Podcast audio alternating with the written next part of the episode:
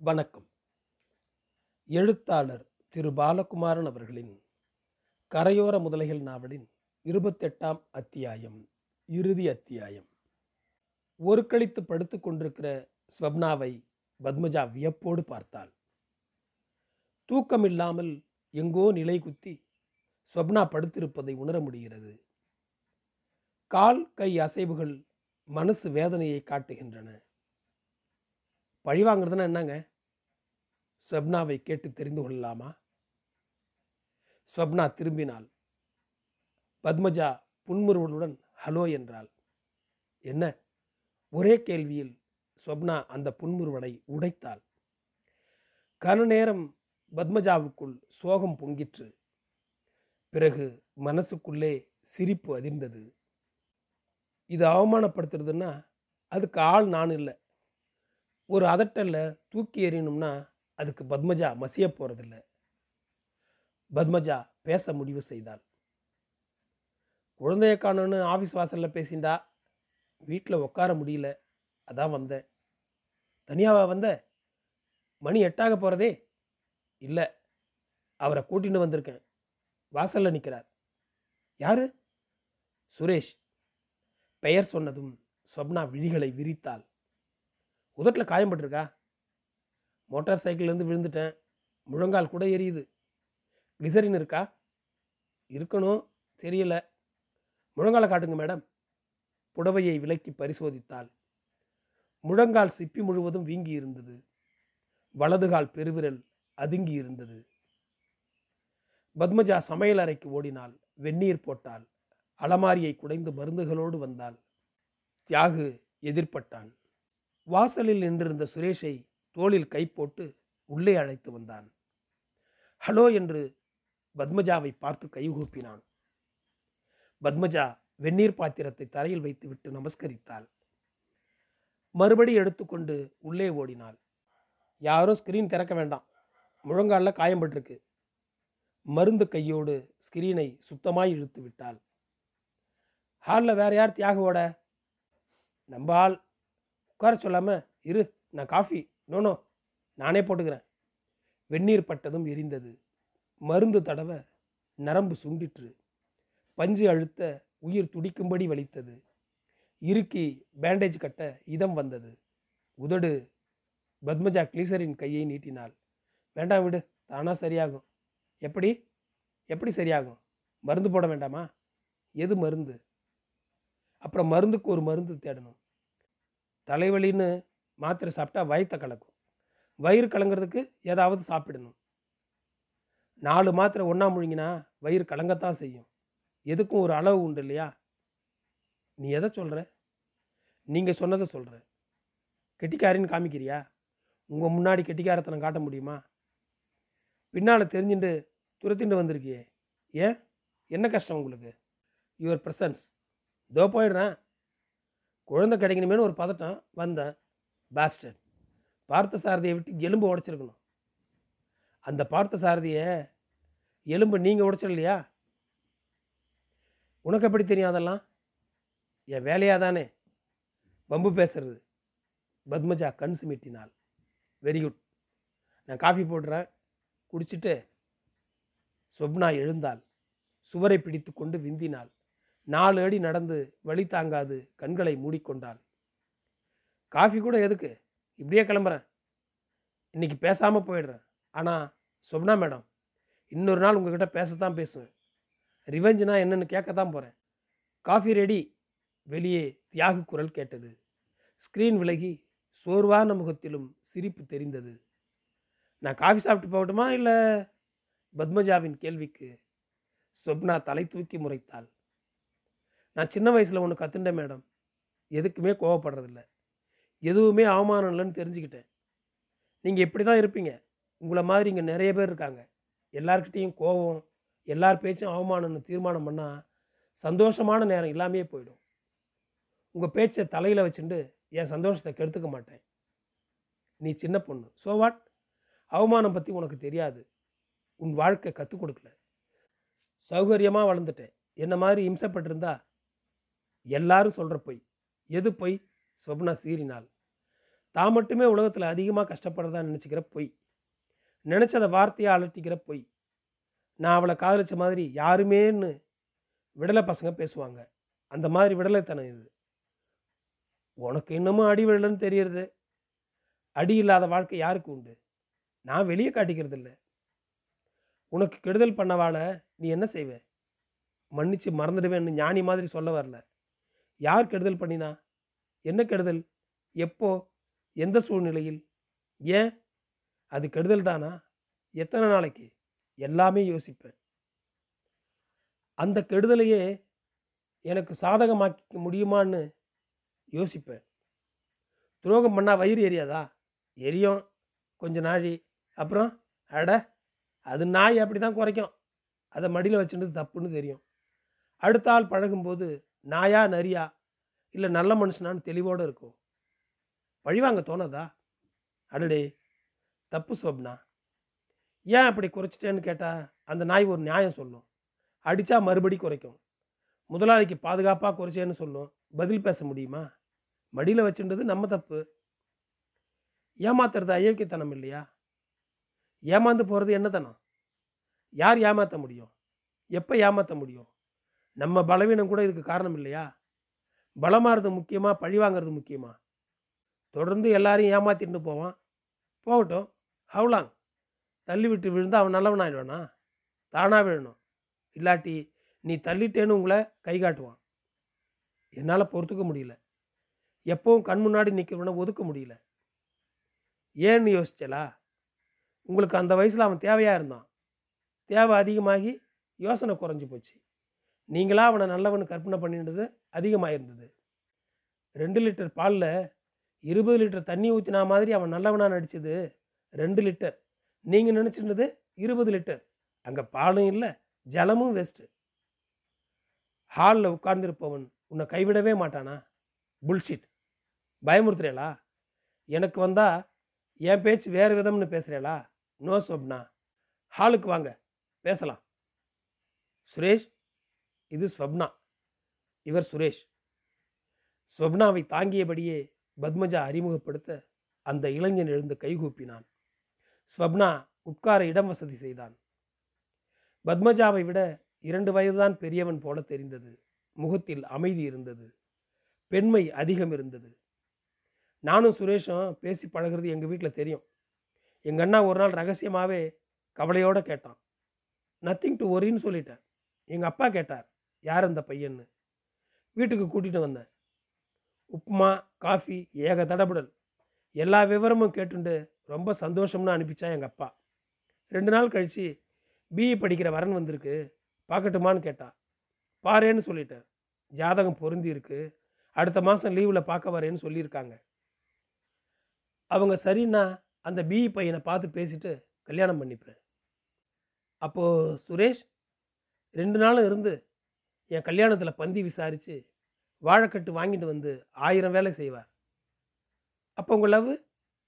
லவ்னு எதை நினச்சிட்டு இருக்கேன் எனக்கு புரியலையே.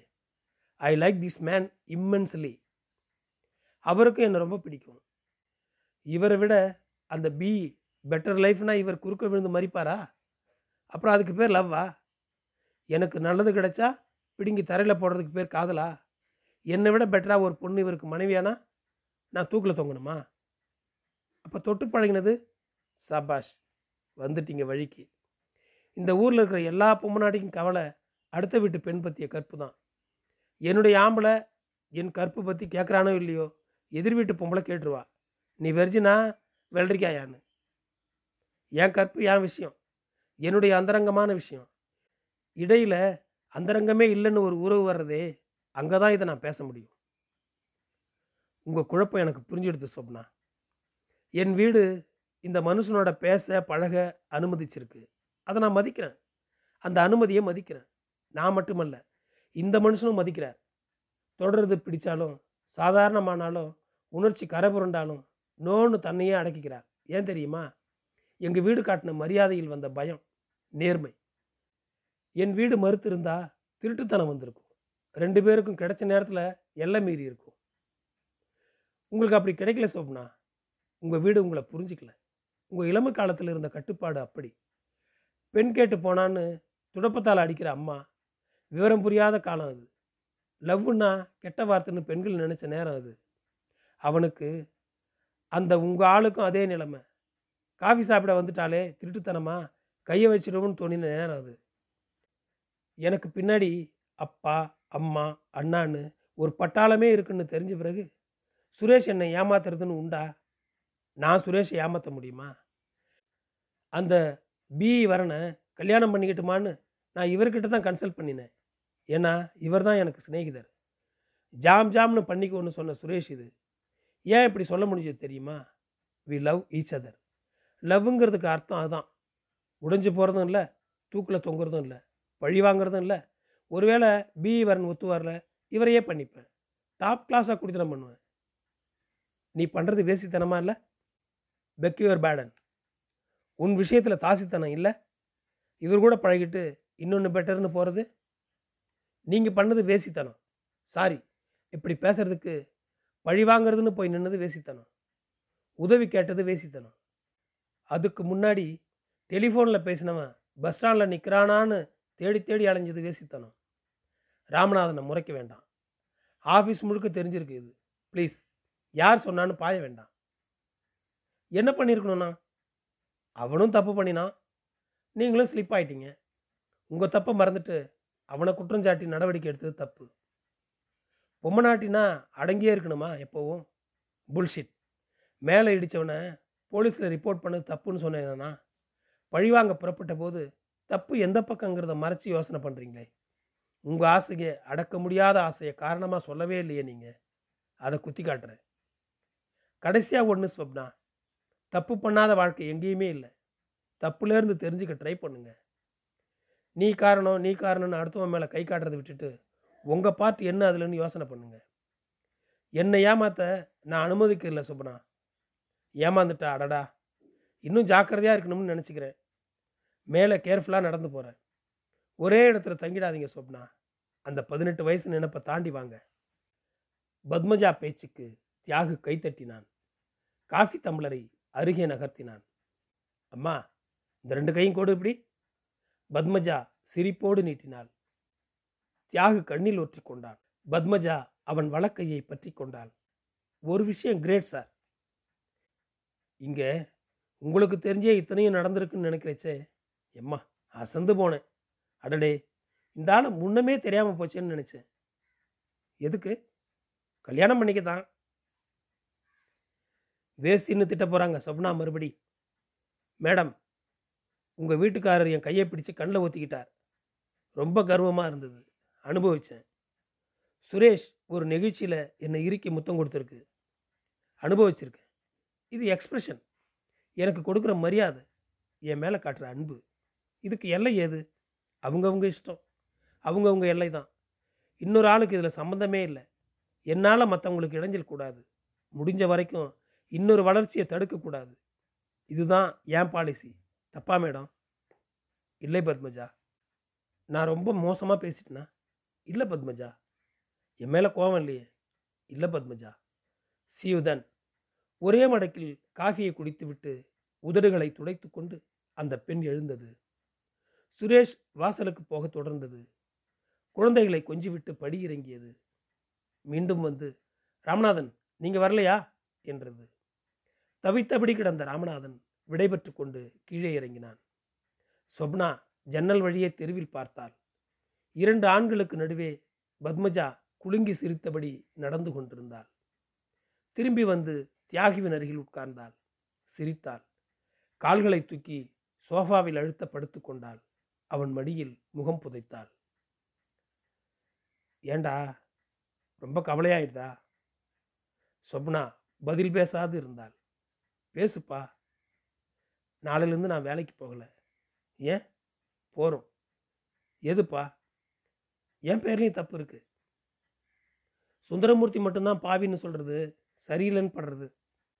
இதைத்தான் நான் அன்னைக்கு சொன்னேன். புரியலை. இப்போ இத்தனைக்கு பிறகு உள்ள என்னமோ நெருடுறது தூள் கிளப்பிட்டா அந்த பொண்ணு.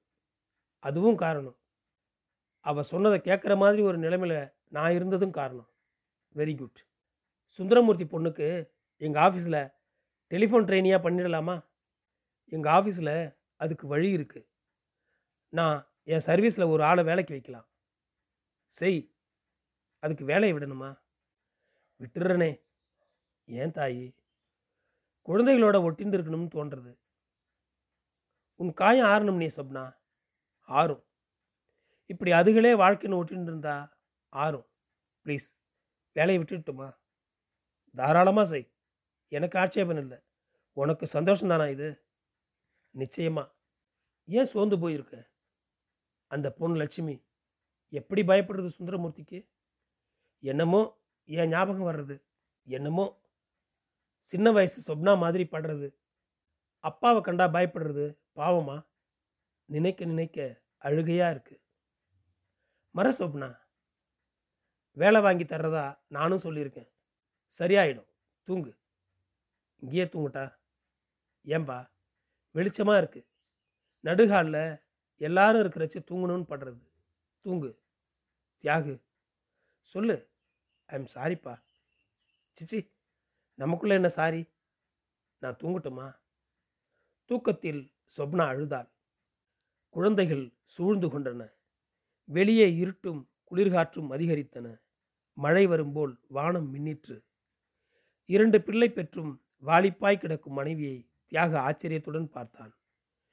பிள்ளையை தலையணை கொண்டு வர சொல்லிவிட்டு ஸ்வப்னாவை அழுங்காமல் தூக்கி வைத்துவிட்டு சாப்பாடு தட்டுகளை பரப்பினார் குமரி உருவம் குழந்தை உள்ளம் ரெண்டும் ஒன்றான மாயம் நீயோ? தலைவன் மடியில் மகளின் வடிவில் தூங்கும் சேயோ? கீழே ரேடியோ பாடிற்று. பரிமாறியவுடன் குழந்தைகள் சாப்பிடத் துவங்கினார்கள். நொடியில் நாள்தோறும் நிறம் மாறும் தேவி. விடைதான் கிடைக்காமல் தடுமாறும் கேள்வி.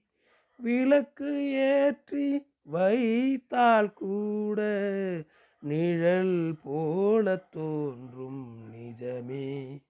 தியாகு ரசம் ஊற்றி பிசைந்து சாதம் எடுத்து வந்தான். மெல்ல சொப்னாவை உலுக்கினான். ஐயோ என் குழந்தை! சொப்னா திடுக்கிட்டு எழுந்தாள். இரண்டு வாய் சாப்பிட்டு விட்டு சுருண்டு கொண்டாள். கிழக்கு வெளுக்காமல் இருக்காது வானம். விடியும் நாள் பார்த்து இருப்பேனே நாளும். வரும் காலம் இன்பம் என்று நிகழ்காலம் கூறும் கண்ணே கணா காணும் வாழ்க்கை மெல்ல. தியாகு அவளை கவலையோடு பார்த்து கொண்டிருந்தான். கீரலுக்கு அழாதே சுப்னா போரில் ரணம் சகஜம். உன்னைப் போல் எத்தனை பேர் இங்கே போராடுகிறார்களோ தெரியவில்லை. அத்தனை பேருக்கும் இது புரியட்டும் புரிய வேண்டும். தூங்கு ஸ்வப்னா யுத்தம்தான் வாழ்க்கை என்று வந்துவிட்டவருக்கு வழிதான் நித்திய சுகம். வழியை சுகமாக்கு வேதனையை இயல்பாக்கு. நொடியில் நாள்தோறும் நிறம் மாறும் தேவி விடைதான் கிடைக்காமல் தடுமாறும் கேள்வி.